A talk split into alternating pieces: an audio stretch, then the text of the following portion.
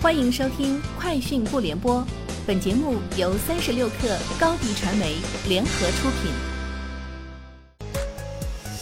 网络新商业领域全天最热消息，欢迎收听《快讯不联播》。今天是二零二一年四月十三号。三十六克获悉，华为企业 BG 副总裁陈邦华表示，华为企业业务在二零二零年仍然持续增长，中国区收入达到六百九十亿元。华为企业 BG 计划在二零二一年销售收入达到二百亿美元，在二零二五年实现五百亿美元收入，聚焦平台和生态，做场景化解决方案，服务客户。腾讯看点启动新游鉴赏家计划招募活动，创作者上传计划内指定的游戏作品，即可获得由腾讯游戏和看点双方专属权益，最高八千元现金奖励，还有专属流量扶持、新游训练营。游戏推荐、新游内测资格、官方游戏素材、Q 币、游戏周边礼包等福利。四月参与腾讯看点新游鉴赏家计划的游戏项目包括《光与夜之恋》、《使命召唤》手游、《全民奇迹二》、《英雄联盟》手游、DNF 文创。据 Sensor Tower 最新消息，二零二一年三月，米哈游《原神》移动端海外吸金将近一点一六亿美元，稳居中国出海手游收入冠军宝座。在海外市场。《原神》位列同期手游畅销榜第二名，仅次于《赛马娘》，使得海外市场头部被两款二次元手游占领。《赛马娘》二月二十四号在日本正式上市，三月吸金超过一点三六亿美元，是近期表现最亮眼的新游。饿了么数据今天显示，氯雷他定、盐酸西替利嗪等过敏用药需求陡增，订单成交额同比增长百分之一百五。三月起。过敏用药逐月递增，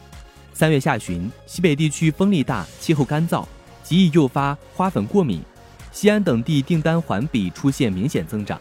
华北地区、华中地区也在三月底出现小高峰，而上海、杭州等华东城市过敏用药需求在四月随着柳絮纷飞才迎来小高峰。天猫宣布，自四月十九号起降低开店门槛。将首次试点天猫试运营期，简化审核步骤。通过七个月的试运营能力考核之后，就会成为正式天猫店。天猫有关负责人表示，简化书面的资质审核，而以商家的实际运营能力作为商家开天猫店的标准，降低开店门槛，也让商家开天猫店更容易。这是天猫自二零零九年创立以来，商家开店规则的一个重大改变。二次回港上市的携程将于今晚定价，截至中午，携程尚未最后定价，但是已确定今晚定价不低于每股二百六十八港元。部分机构投资者称，这个定价区间没有吸引力。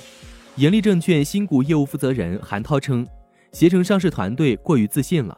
即使是二百六十八港元每股的定价也太高了，尤其是在当前市况不稳的情况下。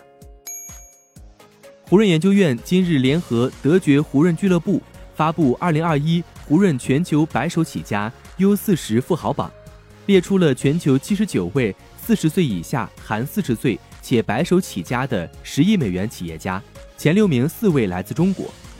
字节跳动创始人三十八岁张一鸣财富增加两千五百亿元，相当于这一年每天增加七个亿，达到三千五百亿元，位列世界第二。